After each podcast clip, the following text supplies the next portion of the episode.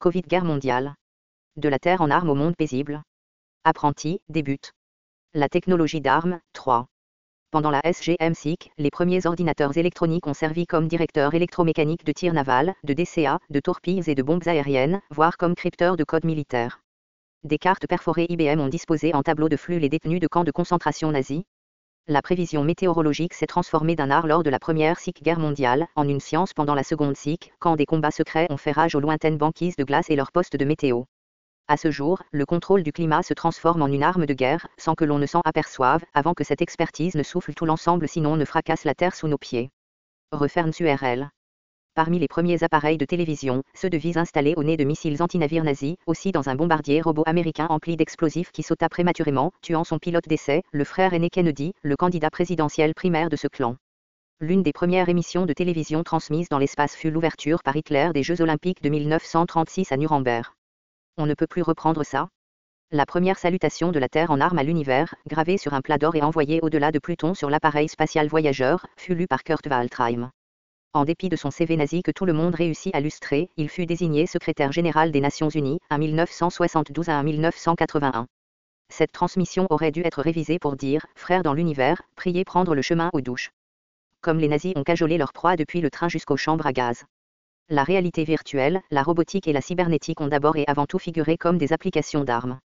Ce jeu vidéo sanguinaire dont tu t'amuses dans ton joujou électronique, il fut développé d'abord pour simplifier la tâche d'équipe d'hélicoptères et de chars d'assaut, de commandants au combat et de pilotes de chasseurs bombardiers, sursaturés, eux, de données. Tes enfants sont enseignés les arts et métiers du meurtre militaire au moyen du joujou vidéo que tu viens de leur offrir comme cadeau de Noël.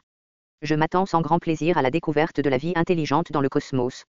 D'où qu'elle advienne, quelle qu'en soit l'image, elle deviendra le prochain gibier de la fraternité internationale des psychopathes sur Terre, enfin réunis pour l'ultime chasse à l'autre. L'advenue d'une intelligence artificielle supérieure à la nôtre semble inévitable. Et émergera-t-elle comme une nouvelle technologie d'armes, donc destinée à nous anéantir? C'est le plus probable. La survie de notre espèce dépendra de la programmation intégrale de l'IA par des techniciens dévoués à la mentalité paisible. Des codes alambiqués de cryption d'ordinateurs risquent d'être cassés au jour le jour. Pourtant ne sommes-nous jamais parvenus à déchiffrer 3500 échantillons d'inscriptions prévédiques déterrées de Mohenjo Daro et d'Arapa, ni 800 textes déterrés de Méroé, république africaine dont les gens choisirent leur roi et conquirent ainsi l'Égypte pharaonique, non moins des anciennes écritures crétoises connues depuis des décennies, ni ceux en milliers d'exemplaires du royaume étrusque qui civilisa les Romains archaïques. Nous sommes des singes plutôt malins quant aux armes, et des sauts monstrueux presque partout ailleurs. Nicolas Appert développa de la nourriture en conserve en grande quantité aux alentours de 1810. Il gagna un prix militaire pour être parvenu à nourrir des matelots napoléoniens, bien avant que Pasteur n'ait résolu comment se servir de la chaleur et du vide pour stériliser un bocal. Celui-là mit des légumes dans des bouteilles de champagne plongées dans de l'eau bouillante, puis scellées. L'apprit-il d'une arrière-grand-mère géniale Des Anglais ont acheté son brevet et scellé leurs conserves dans des boîtes en étain. Ceci selon James Burke dans son livre Circles, Cercle, Simon et Schuster, New York, 2000, p. 40 à 41. Je t'invite à parcourir ces livres et vidéos en anglais, car ils discutent de l'apprentissage en général. Notre nourriture de pointe, excessivement traitée, irradiée et lyophilisée, sert le même but. Le traitement moderne fournit des gigatonnes de nourriture de qualité indifférente et de longue durée d'étagère mais exigeant des entrées minimes de main-d'œuvre. Voici les stipulations spécifiques de la guerre, quoique le prix fixe le moins désirable pour nos boyaux contaminés. La manie la plus récente de nourriture industrielle, c'est irradier des nourritures hyper traitées. Son traitement radioactif autorise de l'indifférence totale quant à sa qualité. Après tout, des déchets de rats bien irradiés sont stériles et par conséquent comestibles, pourvu que correctement déguisés d'additifs de saveur. On a récemment contemplé, en 2006, l'infusion dans ces nourritures de bactéries dites nuisibles aux autres. Comment ne seraient-elles pas nuisibles à nos propres colonies digestives? Dix fois plus de bactéries que de cellules humaines subsistent dans le corps humain en bonne santé, et mille fois plus de vibrions, des éléments vitaux de nos systèmes immunitaires, digestifs et neuraux. Puis on se demande pourquoi le cancer du côlon se rend en tueur épidémique et pourquoi 75% de la population américaine se plaint de problèmes digestifs chroniques, bien que l'élite médicale n'en bronche pas mot mais marchande tout plein de palliatifs à coups d'annonces publicitaires sans fin. Des cures définitives ne monnaient ni la vente de telles drogues ni leurs revenus corporatifs. D'ailleurs, les récentes pandémies d'obésité et de diabète peuvent être tracées à la distribution massive aux jeunes gens d'antibiotiques et de sucre. S'attendre à ce que des corporations et leurs satellites bureaucratiques curent une maladie ou la préviennent, ce serait comme d'exiger du diable qu'il promeuve la bonté. Si des insectes refusent ces comestibles sinon en périssent empoisonnés, qu'est-ce qui nous prend de les acheter et engloutir? Quel monstre extraterrestre prétend-il nous les rendre comme fourrage? De la merde de rat en boîte. Des insectes peuvent en picoter sans grand problème, cette merde de rat. Mon chat vorace m'a impressionné en retirant son nez et abandonnant des petits morceaux de poulet bon marché que je venais de finir et lui présenter. Son odorat dut lui indiquer un attribut culinaire dont je n'avais pas envie de m'informer. Sa marinade chlorée, peut-être. Dégueulasse. L'industrie agrochimique est un programme de primes en temps de paix pour les titanesques industries d'armes, d'explosifs et de chimie requises par la guerre.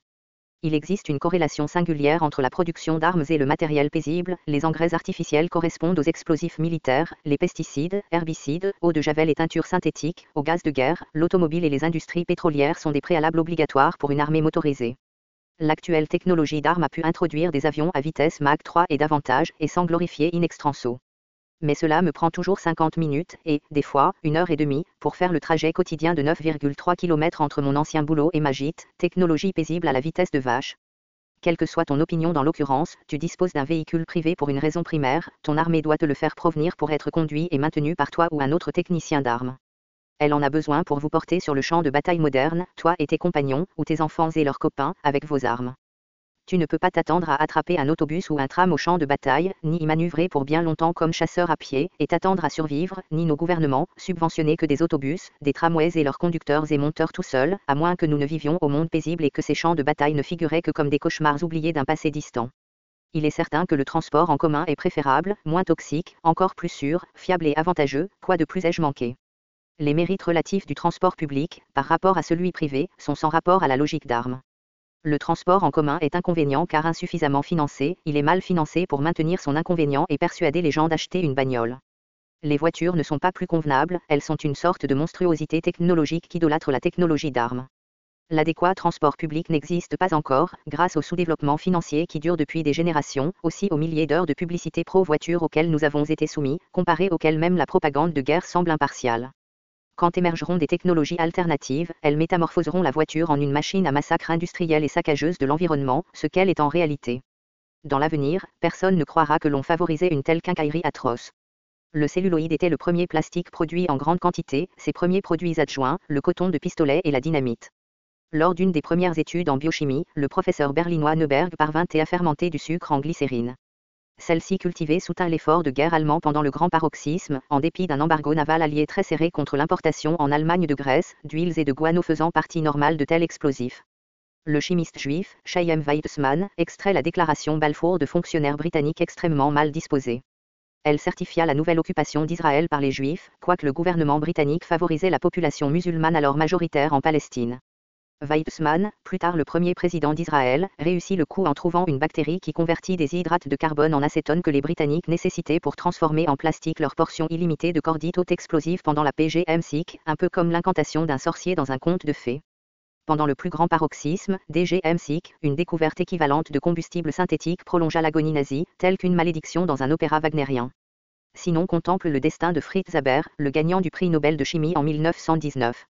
Un juif renégat, afin de mieux intégrer la bonne société chauvine allemande, il inventa du fertilisant à l'ammoniac avant la première sic guerre mondiale, des gaz toxiques durant, et de l'insecticide rendu par la suite en poison génocidaire Zyklon B. L'ironie sans merci de sa vie, menant sa femme bien-aimée au suicide, n'aurait pas été possible au monde paisible. Les premières usines chimiques ont produit de la poudre cornée, un explosif beaucoup plus puissant que la variante chinoise inventée mille ans auparavant. Parmi les prix de la paix qu'Alfred Nobel finança à coups de dynamite, quelques-uns furent accordés aux pratiquants de la réelle politique d'assassinat de masse, sans que personne n'en bronche mot. La grande société chimique du pont, meilleure vie au moyen de la chimie, sinon, comme l'énonçait mon père aspirant forestier passionné, meilleure vie au moyen de mauvaises odeurs, c'est approvisionner de contrats de poudre et de dynamite. Joseph Pulitzer a fondé le prix Pulitzer, soi-disant pour récompenser du journalisme remarquable le sien, désigné jaune pour son hyperbole, condamna l'innocent gouvernement espagnol quand le cuirassé américain Maine sauta spontanément dans le port de Havane. Ainsi réussit-il à embrouiller l'Amérique en guerre contre l'Espagne, au grand profit de ses amis riches et au regret infini des mères qui perdirent leurs fils en bataille. Aucun mot n'existe pour les décrire décemment, bien que, Dieu sait, elles sont fort nombreuses et l'ont toujours été. Je suppose que personne ne souhaite trop en parler. Savais-tu que la fête des mères fut d'abord le jour de la paix des mères internationales, avant sa saisie par des entreprises de cartes de VUX telles que la Rollmark Corporation, cette toi aux ufs d'or des Republicans De la sentimentalité asservie à la mentalité d'armes, quelle tragédie exemplaire. À propos, la guerre entre l'Amérique et l'Espagne et ses retombées géopolitiques ont effectivement étouffé l'époque progressiste américaine des années 1890, assurant ainsi un nouveau siècle d'américanisme corporatif à l'appui d'armes. Il est à parier que la plupart de mes lecteurs américains conçoivent l'américanisme et le militarisme réfléchi comme une antinomie. Repensez-moi à ça, Ting. Dans la Terre sur la balance, le vice-président Al Gore s'est demandé pourquoi des économistes de standing international ont consigné aux ordures des externalités, dégâts écologiques, abus de la main-d'œuvre et épuisement de ressources, leur permettant de les ignorer. Il aurait autant bien pu se demander pourquoi sont ignorés de tels problèmes que le sans-abri, la criminalité et son empire carcéral, l'éducation médiocre, l'abus et la négligence d'enfants, quoique ceux-ci soient des indicateurs fiables de maîtrise d'armes et d'incompétence quant au monde paisible. Il n'a jamais pris la peine de prendre de tels détails en compte. Paraphrasant Shakespeare, tu es d'abord tous les économistes. Dans le passé, ils ont rarement prévenu le pire et encouragé le bon. Bien au contraire. Je les appellerai plutôt des éconologiciens et leur science de l'éconologie. Ils lésinent sur la logique en renvoyant comme externalité des éléments vitaux tels que le soutènement matériel. Que cet amenuisement de logique doit être commode pour eux et leurs patrons. Monsieur Gore n'admet pas que l'éconologie, comme toute autre science contemporaine, justifie et rationalise la technologie d'armes, son objectif principal sinon affirmé. Aucun besoin de se demander pourquoi le national-capitalisme, l'ultime évolution de l'éconologie d'armes, adopte des alternatives tellement dévastatrices. Son mobile est évident. Je dois admettre qu'il compense beaucoup de ses lacunes antérieures dans son nouveau livre, Le futur, six forces motrices du changement global, Random House, New York, 2013. Pourtant ne parvient-il jamais à admettre l'antinomie d'armes et de paix, ni même la possibilité dans l'avenir proche d'une politique unimondiale d'apprentis pour surveiller sa terre, INC le national-capitalisme transglobal et son génie global, WWW et d'autres entretiens planétaires. Puisque son livre néglige le modèle d'apprenti comme moniteur et catalyseur des transformations à venir, pas grand-chose ne peut émerger de son chapitre conclusion hormis des vœux de bonne piété vide. Il n'est qu'un autre de ces améliorateurs réductionnistes d'armes et soi-disant réalistes typiques dans ce genre, affublés de futilité bien intentionnées. De tels ont toujours été accordés la grande majorité comme leur audience et meilleure compensation pour leur vide de sens immensément serviable ce fut la création graduelle de la bureaucratie efficace qui mit fin à toutes ces ordures et maladies, et ses fonctionnaires l'ont accompli en dépit du souhait en bloc des classes hautes et moyennes. Le marché libre s'est opposé à l'hygiène, les riches s'y sont opposés, ceux civilisés s'y sont opposés, la plupart des instruits s'y sont opposés. Voici pourquoi cela a pris un siècle pour achever ce qui aurait pu aboutir en une dizaine d'années. Posée en termes contemporains, l'économie du marché s'opposa avec intransigeance à la propreté de l'eau municipale, à l'hygiène, à la collection des déchets et à l'amélioration de la santé publique, car de telles lui semblaient des entreprises peu lucratives qui en outre limitaient la liberté particulière. Voici des simples vérités historiques, oubliées à présent, permettant ainsi la croyance en vogue courante que même des services d'eau municipale doivent être privatisés pour tirer bénéfice des principes du marché libre. John Ralston Saul, Voltaire S. Bastards, The Dictatorship of Reason in the West, Les bâtards de Voltaire, La dictature de la raison dans l'Occident, Vintage Press, A Division of Random House, 1991, p. 239. Un certain projet progressiste réducteur te reste-t-il près du cœur? Loger quelques-uns des sans-abri, par exemple, ou nourrir un peu mieux certains pauvres dans ta ville natale ou ton État. Rendre telle ou telle société corporative un peu plus coquette ou l'une de ses filiales. Cultiver quelques arbres de plus par ici, quelques fermes familiales par là-bas. Enseigner tes gosses et leurs copains un peu mieux que les autres. Réduire la corruption par quelques sous par année en ce qui concerne cette affaire ou ce pays. Rendre tes gens un peu moins vulnérables à la brutalité soit raciale, sexuelle, ethnique ou religieuse, ainsi qu'à ses retombées de classe. Oublie vite tout ça. Des projets paisibles mais réductifs et atomiseurs en dehors du monde paisible ne peuvent pas résister l'inertie gibraltaresque de la mentalité d'armes qui s'applique à ses propres projets des principes holistiques, globaux et compréhensifs les promoteurs bien intentionnés d'améliorations anodines, appliquées peu à peu, ne peuvent plus s'attendre à résoudre leurs problèmes isolés avant que l'autre rassemblement n'ait été dissolu. Nos solutions ne réussiront qu'ensuite, puis au-delà de nos espérances les plus transcendantes. L'être humain est en grande partie ritualiste. Tout ce qu'il tient pour important dans ce qu'il pense, ressent et effectue se règle selon le tambourinage de danse rituelle et le grondement de culte rituel dicté par la répétition rituelle et sans relâche de mythes culturels sans contradiction on pourrait tenter d'améliorer les choses une par une et petit à petit, après avoir été rendu malade par la culture d'armes et sa mythologie, l'on échouerait inévitablement.